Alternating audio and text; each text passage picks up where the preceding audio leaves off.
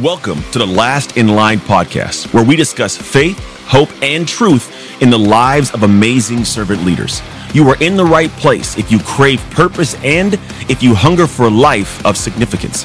This podcast applies biblical truth to our daily lives, and we pray that you walk away encouraged and inspired. This is the Last in Line podcast. Hey, today we're welcoming Ike Miller to Last in Line podcast. Ike uh, is a pastor and an author. He's got a PhD from Trinity Evangelical Divinity School.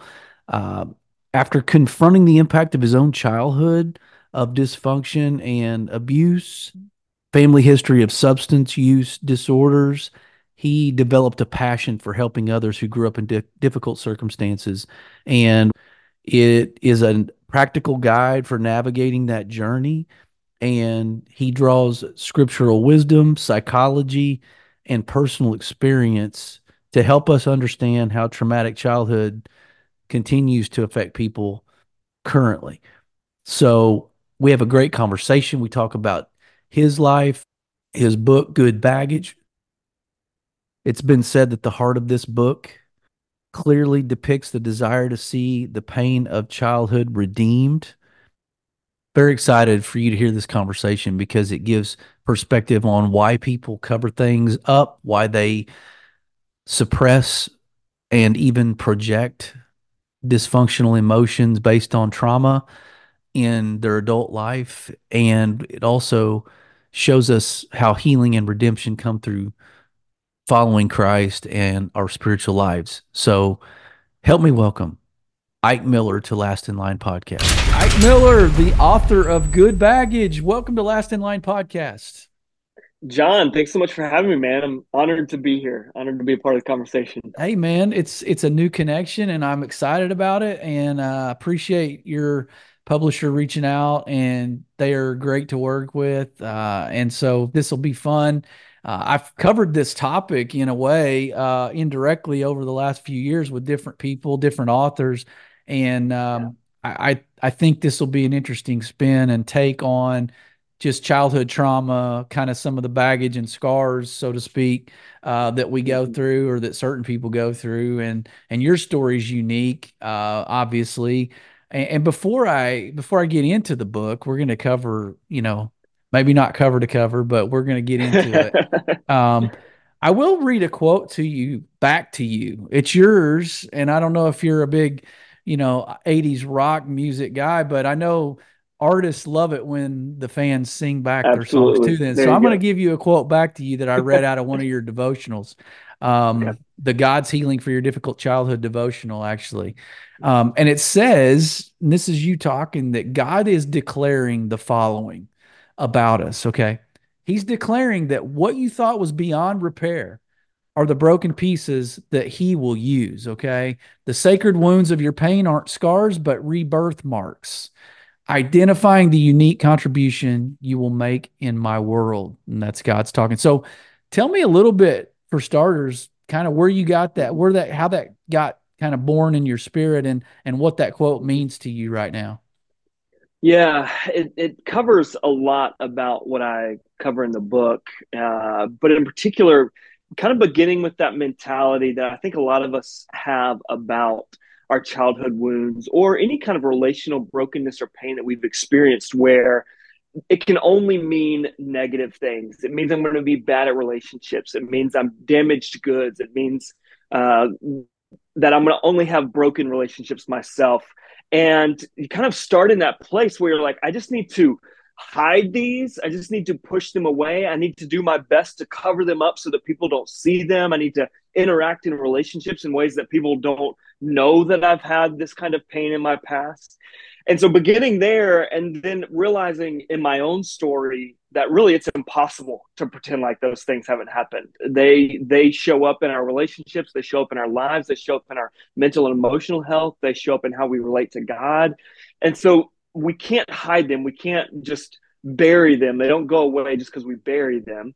And so, what do we do with them? And so, then the next step can be this mentality of, well, I just need God to forgive that. I just need God to um, to heal that, and then I'll be okay. And that's an important part of the process. But if we stop there, we miss out on the fact that God can actually take that pain and that brokenness and actually now use it for good. He can use it in our own lives to help us help people that have been through the same stuff. I mean, that was one of the things that helped me so much as a child of divorce was saying, you know, I don't know why this happened. I, I wish it hadn't happened, but I can tell you, nobody knows what it's like to go through a parent's divorce like a kid who's been through their parent's divorce. And so, mm. how do I take that pain and that brokenness and find redemptive ways of using it? Yeah. So, that's kind of a little bit of what's inside of that. That's good, man. I'm glad we kind of scraped that surface a little bit, kind of whet the appetite of the listeners because there is more to unpack with that for sure. I like the rebirth mark. That's a cool expression yeah. and it makes a ton of sense. Um, so just for the guys, and I'm, you know, I read a little bit about your your bio beforehand, um, but who is this guy? I mean, let's let's talk about you and just yeah. find out like your faith journey. You know, a little bit about your, um, you know, the divorce story that is mm-hmm. part of your, you know, house that you're building about your story but yeah. talk about that a little bit and and i have a follow-up question to that but go into kind of your faith journey Absolutely. and a little bit of your childhood. Yeah so i grew up here in north carolina. This is where i'm from. Um, i grew up a part of a church community. Um, my my mom my parents were both involved in our church. Um, but there was also a lot that just kind of was behind the scenes that our church didn't know. You know, my dad's alcoholism was one of those things, um, the challenges in my parents' marriage, uh, but grew up in the church, uh, learning about Jesus from an early age, received Christ when I was nine years old, was baptized, all of that. Um, and during this time, my parents had a very tumultuous relationship in terms of arguments and uh, a lot of nights going to bed with them arguing. And uh, to the point where at some point I, I remember just praying like god just let them separate. I'm so tired of hearing this. And then um, a few years later a couple years later they did get separated and i'm thinking like oh no what have i done? Why did i wish for this? You know and the pain of like did i cause this because i asked for it? You know and all of that kind of stuff. Um, then my father developed prostate cancer my, and my mom kind of saw that as a second chance for them and he moved back home things seemed to be moving in a better direction. Uh, but eventually he went back to drinking and things kind of went back to kind of the way they were and, and started disintegrating again. In the midst of all of this, I became very involved in my youth ministry. I had a phenomenal youth pastor who I built a relationship with and a great youth ministry that I was a part of. And so that was really a place for me to not only belong and feel seen, but actually experience God in some really profound and powerful ways to the point of feeling a call to ministry. And so my parents were separated throughout high school. Um, and I, during that time, I was an athlete. So I played soccer, I wrestled. Uh, in a lot of ways, that was probably an outlet for me in some ways. But um, my parents ultimately uh, divorced when I was a senior in high school. And then I went off to college went into religion and Christian ministry to study uh, in undergrad because I felt this call to youth ministry. And uh, at the same time, was kind of starting to wrestle with some things from early in my faith journey of, you know, uh, does this way of seeing God still work? I was really wrestling with questions around evangelism, all of that kind of stuff.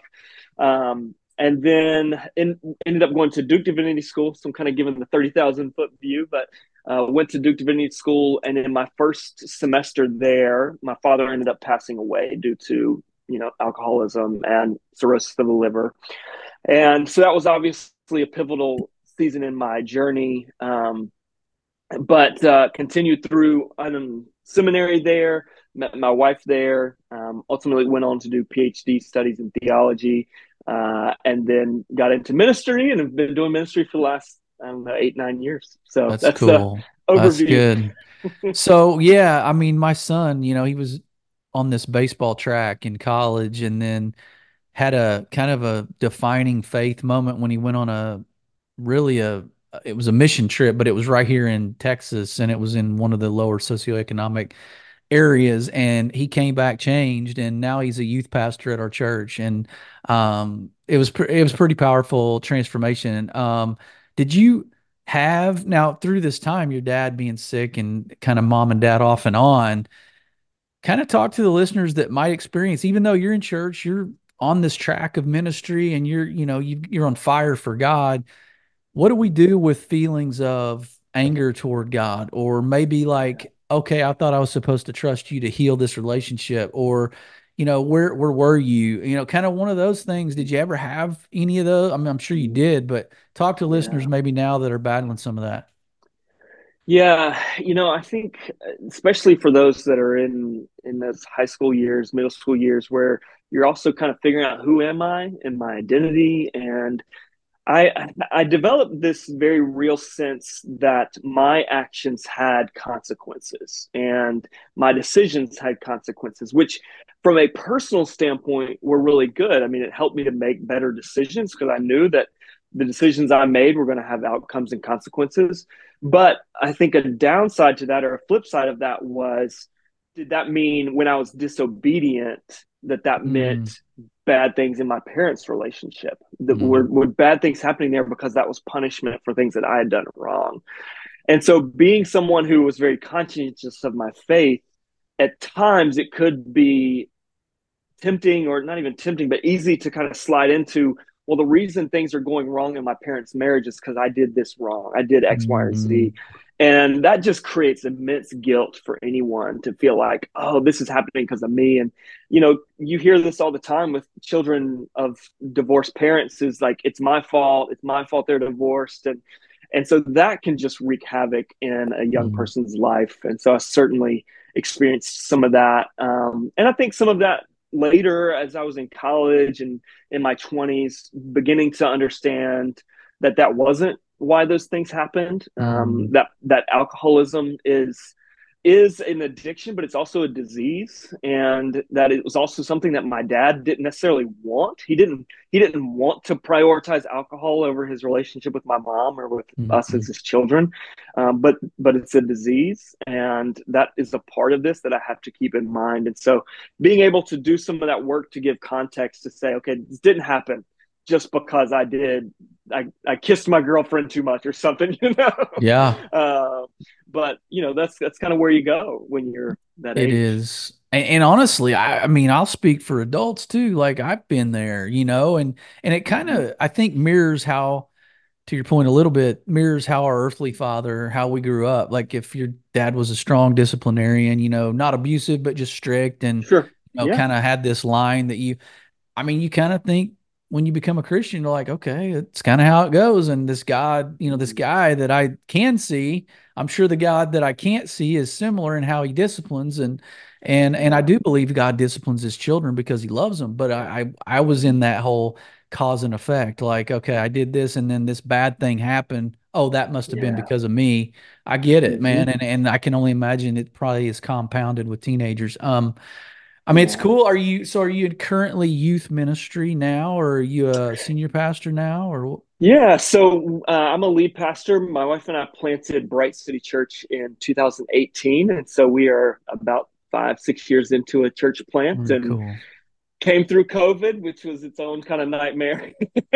Yep. Yeah. Perfect but timing. Yeah, exactly. I know, man. I'm like, if I would have known a pandemic was coming, I might needed God to show up in physical form to say, "No, I really want you to plant this church." Right. Right. Right. Well, um, I guess so.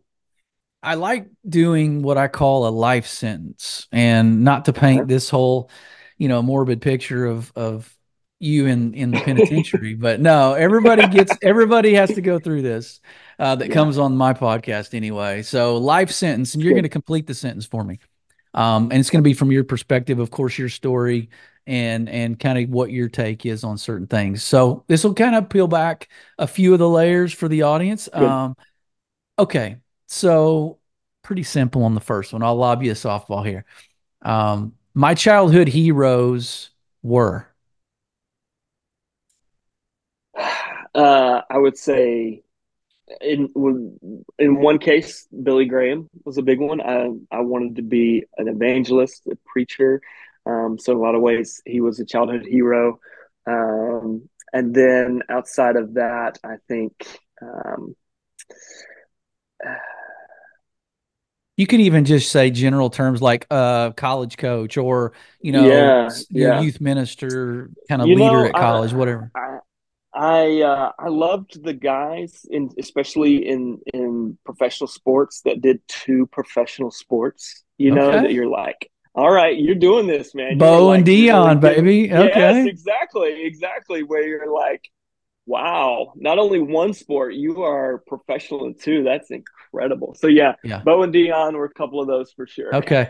Well, cool. Maybe someday you'll arrive and be able to talk about yourself in third person like Prime does. There you Um, go. So all right. Well, so I I got another one here. Um, the hardest seasons of childhood that taught me the most were. For sure, one of the hardest seasons, but also one that was pivotal for my faith was ninth grade year of high school. Um, you know, that season where you're in a new school, you are the bottom of the totem pole all over again.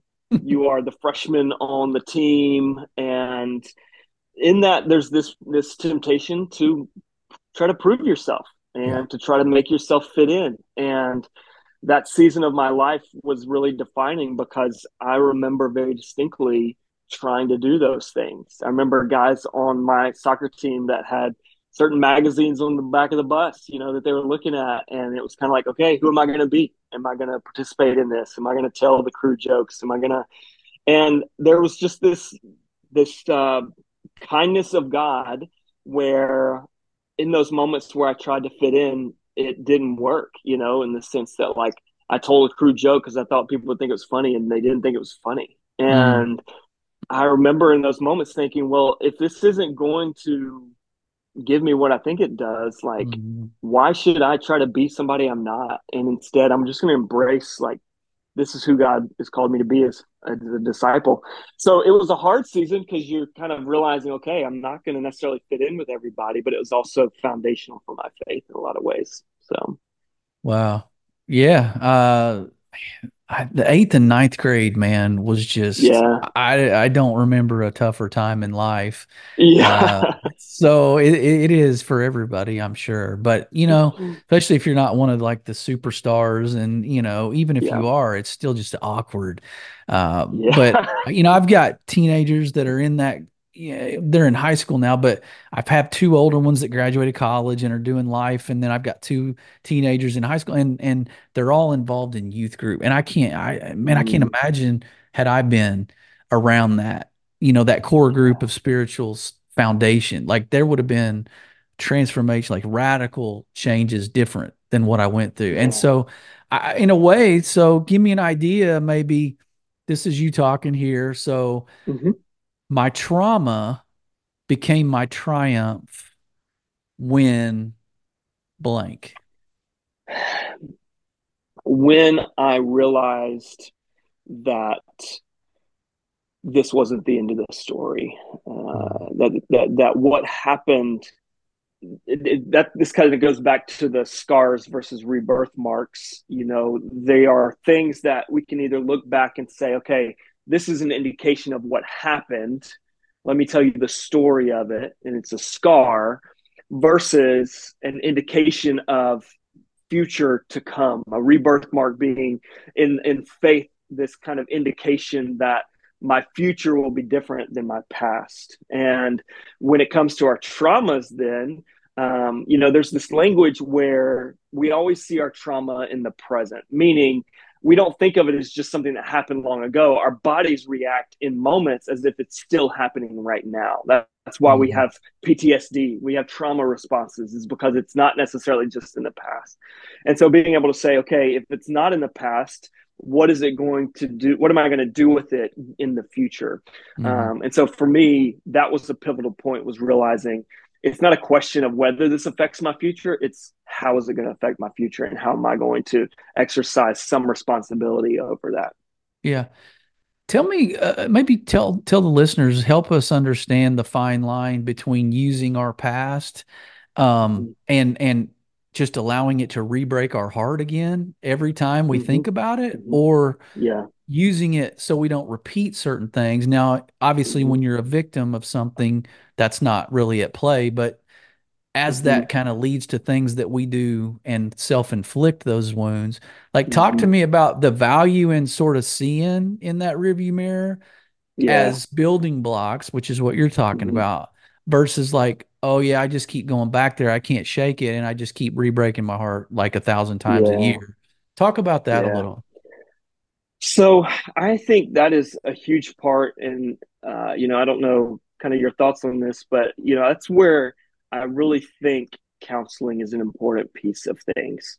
Uh, the reason being is that it's not just that happened, now let me take it and do something with it, but there has to be a period of healing. Mm. There has to be some work done to understand how has what happened to me shaped me. I mean, that's a big part of what I do in the book is talk through here are the ways that it shaped me. It made me a people pleaser. It made me uh, sort of morph into whoever I thought people around me wanted me to be. It turned mm-hmm. me into someone who could be really deceptive because I wanted you to believe the best about me, even if that meant I had to lie about something. Wow. Yeah. Um, it, it made me into somebody who had no boundaries because I was afraid that boundaries would offend you or that they would come off as uh, aggressive in some way. And so I don't have any boundaries. And we have to be able to name how it's affected us so that they don't continue to affect us that way in the future. And so mm. I think the key difference between the two is have you taken the time, have you invited people into your life, whether that is a trusted pastor or a counselor, to help you understand what happened, how it's shaped you, and what healing you need to do before you move forward with it. There's got to be a season of healing in there. I like that. No, that's a good good answer because I mean there there are certain things like right you you you treat a, a scrape when you fall off your bike differently than you cut your mm-hmm. you know almost cut your finger off you know in That's the right. kitchen like certain things really do need some serious attention um, yeah. and and and some because the hemorrhage figuratively you know emotionally the hemorrhage can be one of those that you can't do on your own um, one of those you can't fix on your own. So no, I like that answer. Um, so let me before we get in, and and this is all good stuff, man. And we are going to get into the book because I know that's why you're here is to is to get people to kind of hear it. But um, I guess give me an idea what a win looks like. So I shut your book. I turn the last page. I shut it. I've read it. What's a win look like from your eyes of yeah. somebody that finishes it, and then they do what next? Like, what's a win yeah. for that? Some of it depends on where somebody is when they come into the book. Um, if somebody has kind of grown up in a context where the the thinking was, well, whatever pain you've had, you just need to pray about it, and God will heal it. Mm. And that that not not being untrue, but it maybe being a little more nuanced than that uh, they they are feeling like, well, I did pray about it, and it's still painful. It hasn't gone away. Um, a win for that person is realizing, okay, that doesn't mean it's impossible. There, there mm-hmm. are things that I can do. There is a process for healing. Um, there are things that I can do to still experience healing. I don't have to give up hope. Uh, that's a win for that person. Um, mm-hmm. for somebody who has maybe come in from this place of I can't talk about this because it'll make me look weak. Um, mm. For them to kind of finish the book and say, you know what? No, it would actually be incredibly strong. It would take incredible strength for me to actually talk about some of this stuff, to go to somebody and to talk about it. That's a win. For somebody who maybe is coming in and they've they've they've done some some counseling and some therapy um, and but haven't really brought God into that process. Mm-hmm. Uh, but they come out of this book saying, "No, God does have something to say about my healing. He does want to use my wounds. He does want to use what I've been through uh, to help others heal." That's a win for them. And yeah. so a lot of it depends on where they're coming in. But the biggest thing, no matter where somebody is coming in from it, is to be able to leave it saying something to the effect of the pain that I have been through does not define my future. Mm-hmm. that's what I want people to come out of it with. And then to be able to say, if it doesn't define my future, how do I move forward mm-hmm. into the future? Yep.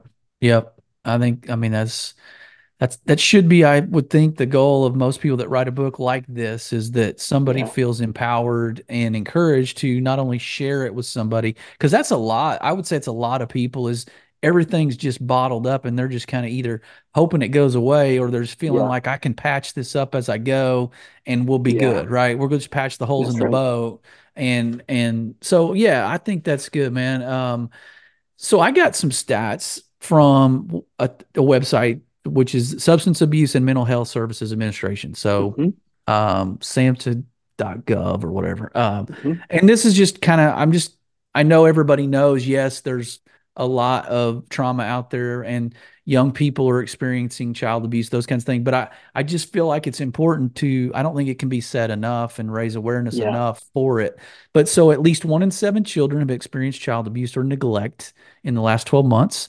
Um, these are all pretty recent. I mean, 2020 ish. Uh, uh, 1,840 children died of abuse and neglect in the United States. It's crazy. I don't. That's. I mean, that seems like a lot.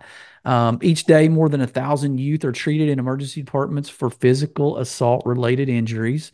So I don't know what your story is about physical. Maybe yours didn't fall into that category, but mm-hmm. I mean, I think kind of this overarching trauma can apply to to everybody, and your book can apply to anybody um, yeah. that's going through some of that. And then each day, 14 youth die from homicide, which that could be a wide range of things. Um, 1,300 are treated in emergency departments from, from violence related injuries. So, um, yes, physical abuse is a thing. Emotional abuse can almost be more like long term damage yeah, effect yeah. from some of that. Did you yeah. ever come across, like, did you ever experience like, I guess go into some of the degree to which you yeah. felt like there was this traumatic thing happening in your life. Because when you mentioned divorce, I think you know maybe some listeners are going, well, okay, everybody went through a divorced household. You know, I mean that seems mm-hmm. common. Unfortunately, it seems mm-hmm. common. Did you? Yeah. Go through some serious like situations without I mean, go be as comfortable as you want to be. But uh, yeah, you know what's tricky, and and this is true for anyone that grows up in this context is it's hard to know how bad my situation is because it's the only situation I know. I mean, I can see my friends, I can kind of see from the outside what they've gone through, but I don't know what's abuse and what's not. You know, it's just what I've experienced. And so I think for that reason, was probably only within the last four to five years that I really acknowledged that I did experience some physical abuse. And the reason being, the stories that I did hear about physical abuse of children were like the worst case scenarios where yep. kids were going to school with abuse with bruises and yeah. marks on them, you know. And so I kind of felt like, well, I didn't I didn't experience that. But when I started talking about some of the things that happened, like for example, my dad, you know, one morning chasing me downstairs because I woke him up too early and like kicking me while I'm laying on the floor. Like okay. when I started to say that out loud, you're like, okay, that is not acceptable. That's not okay. Yeah, that's not no. Okay.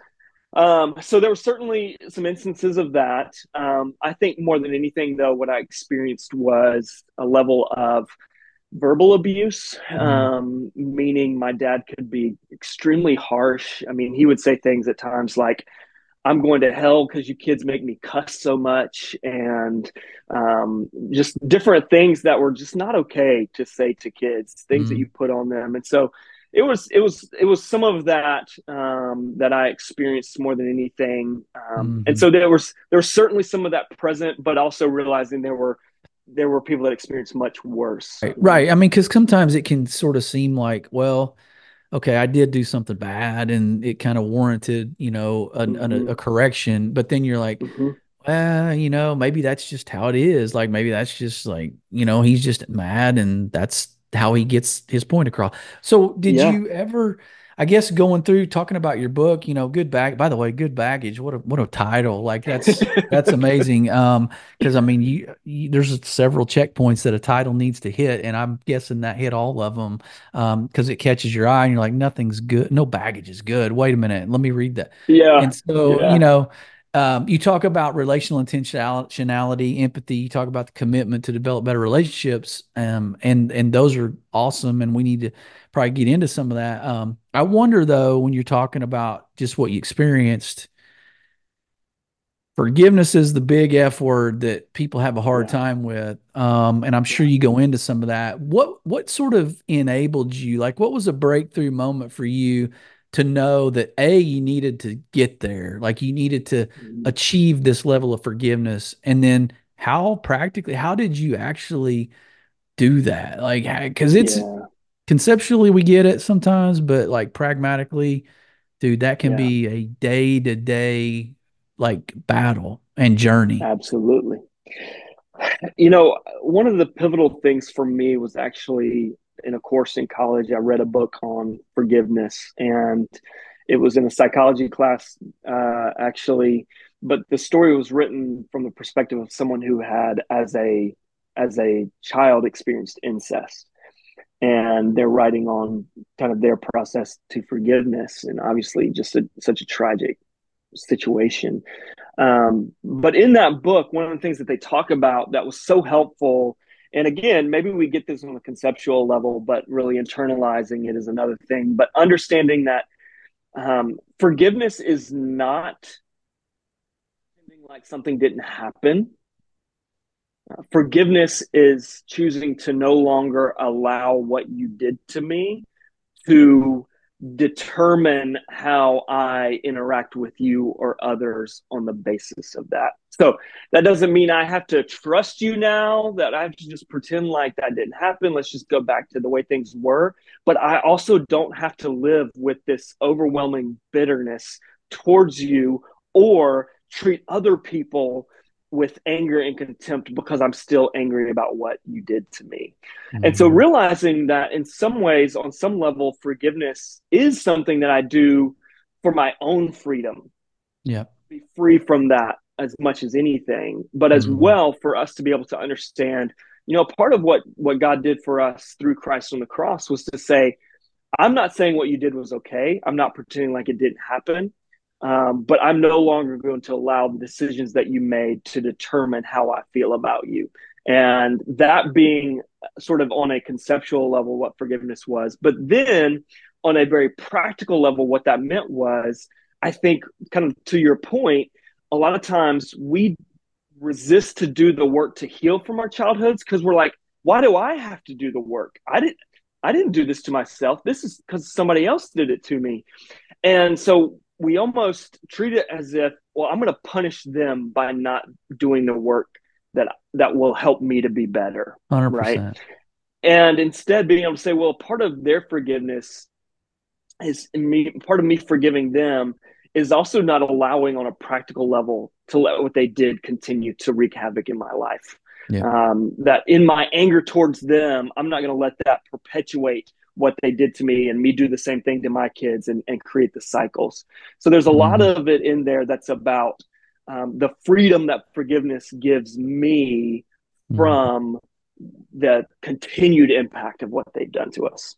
That's good. No, that's it's a great explanation. And I can't imagine how non-believers cope with that dynamic mm-hmm. of forgiveness. Like because you and I can hear, okay, it says it right there in black and white like forgive because you've been forgiven and mm-hmm. basically you know it's a command like it's a command to do this and yeah. you know if you're not along the lines of a christian worldview man you're struggling because you're thinking what you just said you're like dude I, they don't deserve my forgiveness number two I, am not doing all the work you know they they need to get yeah. figured out and i'm not gonna and i would think proximity sort of deal you know has an effect on how long it takes maybe somebody to get there because like if I have to live with you every day, yeah, forgiving you today may not be okay. like it's not going to happen. Yeah, like we that's right. But if if for some reason maybe that person passed, you know, and maybe you mm-hmm. it took you years to get there with your dad, and maybe he passed, and then all of a sudden you're you're there. I don't know, but I would think yeah. the the time it takes um, and there's not a right or wrong answer, but I think the time it takes to, uh, it depends a little bit on how often you interact because you hear yeah. the word reconcilia- reconciliation, right? I don't, I think people think that forgiveness means I got to interact with you You got to be in my yeah. life, right? I'm giving you a pass on what you because it's really not that. Right. So I'm glad you yeah. said that. It's not about that person. It's about you. What else do you have to add to yeah. that? So, you know, you touch on something good there too, which is if if it's somebody that you are day to day doing life with, one of the things that I have a lot of conversations with people about, both in my church, but also in these kinds of conversations, is, you know, somebody who's in a relationship with uh, someone who has a substance use disorder or an addiction of some sort. The, one of the unhealthy things that happens is the the spouse or the partner of that person is constantly being asked to forgive the other spouse you know to just just forgive them for what they did.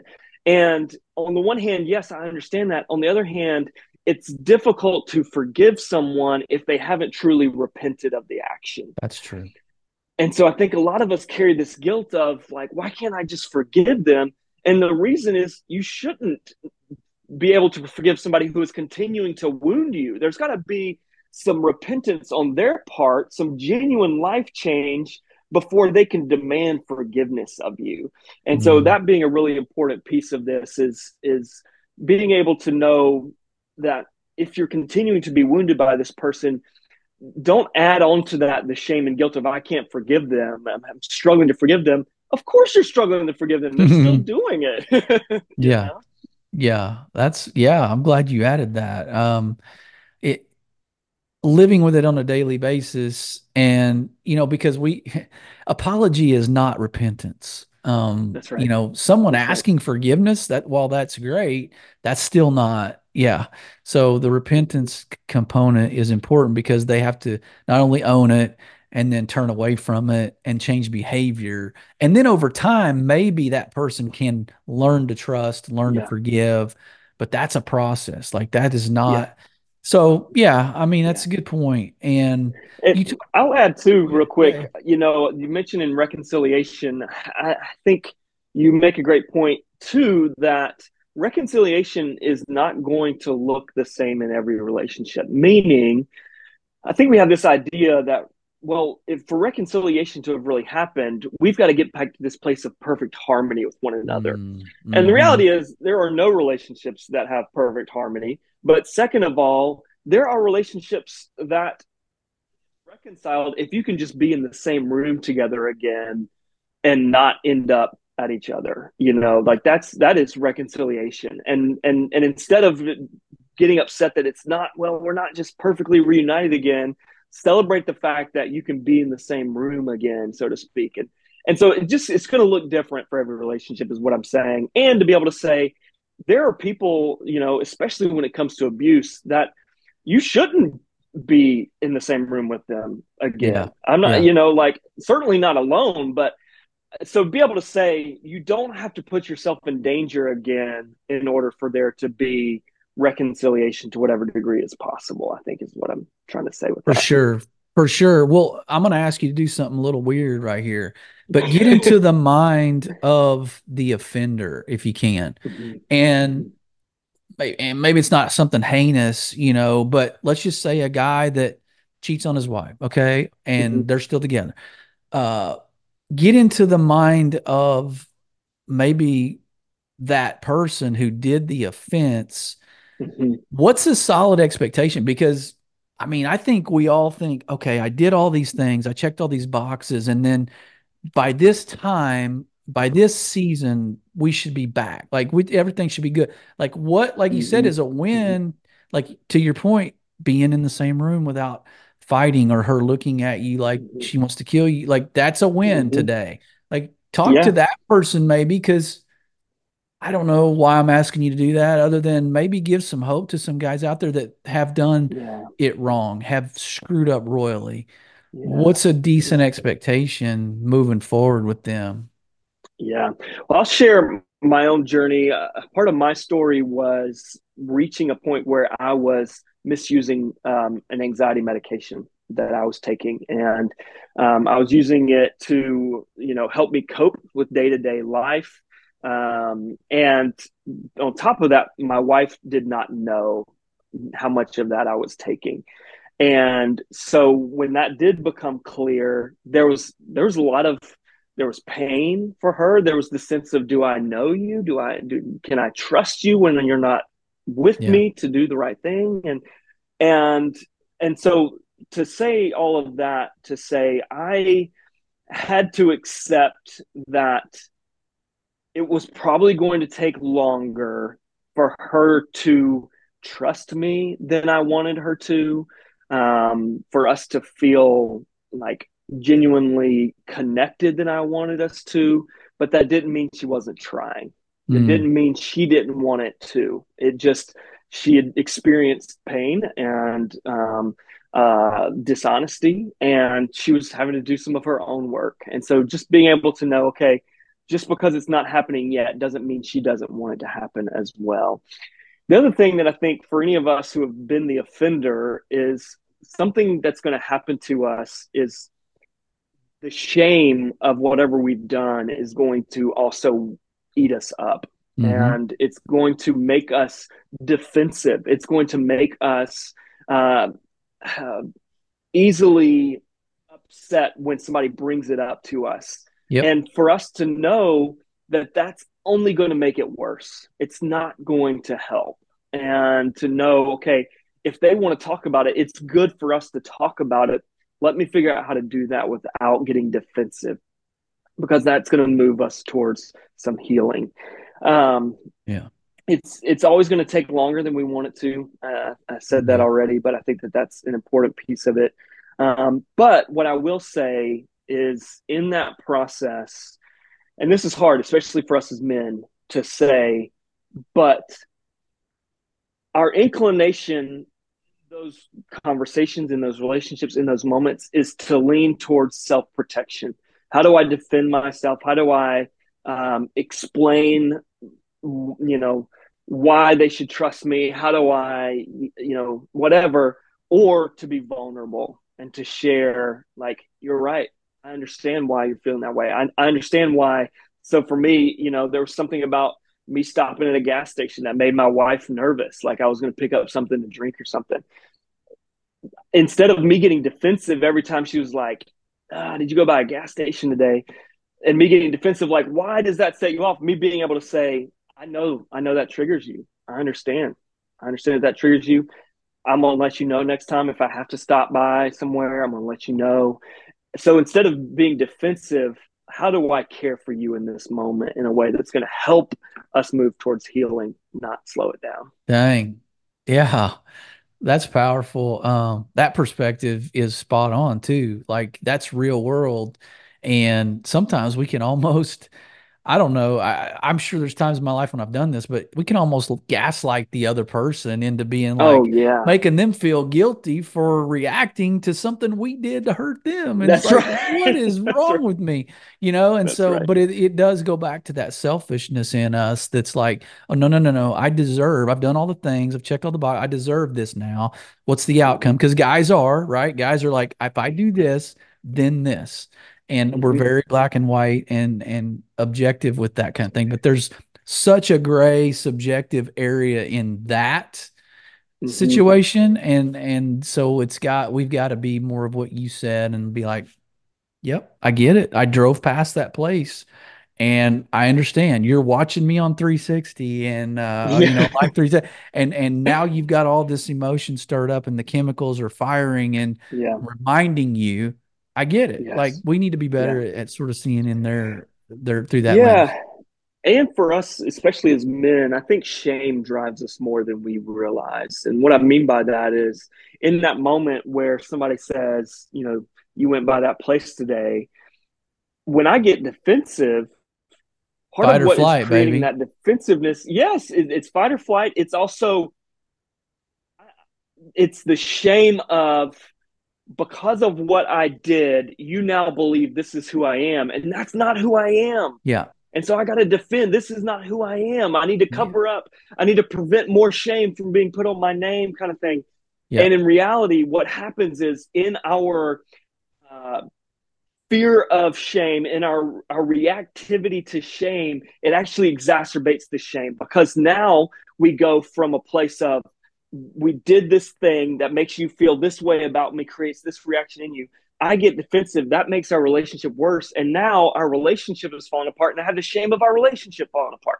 And so it, it's shame begets shame. And yeah. if we can't, if until we are willing to say, okay, I'm going to acknowledge I feel shame right now, but I'm not going to let that determine my behavior it's going to be really hard for us to change our yeah. course of action. And you and you talk about survival mechanisms too, and I can't help but think mm-hmm. that folds into some of this. Tell maybe unpack that where you're talking about recognizing those survival mechanisms, and yeah. obviously it might be from the victim side of things, but like, it, can mm-hmm. you incorporate that into into both and talk about? Yeah, that? absolutely. So you know, when I talk about baggage, what I'm talking about is coping mechanisms that we develop in our childhood or in a dysfunctional relationship that we then carry into a relationship that does not need those coping mechanisms. And it creates havoc there because you are operating in this relationship uh, with patterns that do not belong there. Well, where do those coping mechanisms come from? Those coping mechanisms come from sort of self protective defense mechanisms that we develop uh, to protect ourselves. So, for example, uh, to give you kind of an example from my life, with my father being an alcoholic, I never knew who was dad going to be when I walked into the room where he was at. Is he going to be in a good mood? Is he going to be mm-hmm. angry? Is he going to be happy with me? Is he going to be upset with me? Is it going to be safe to be here?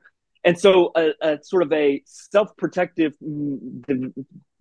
coping mechanism I developed was the ability to read people, to be able to say, okay, is it safe to be here? If not, like, how do I get out of here as quickly as possible?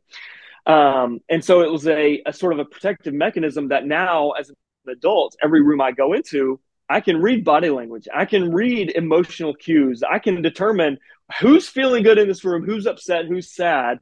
And I can use that. And sometimes I use it for good because it helps me to be empathetic. Other times I use that as a way to kind of manipulate things out of you or to to try to gain your approval by caring for you by reading your mind. That's it's kind of a, a, a difficult example.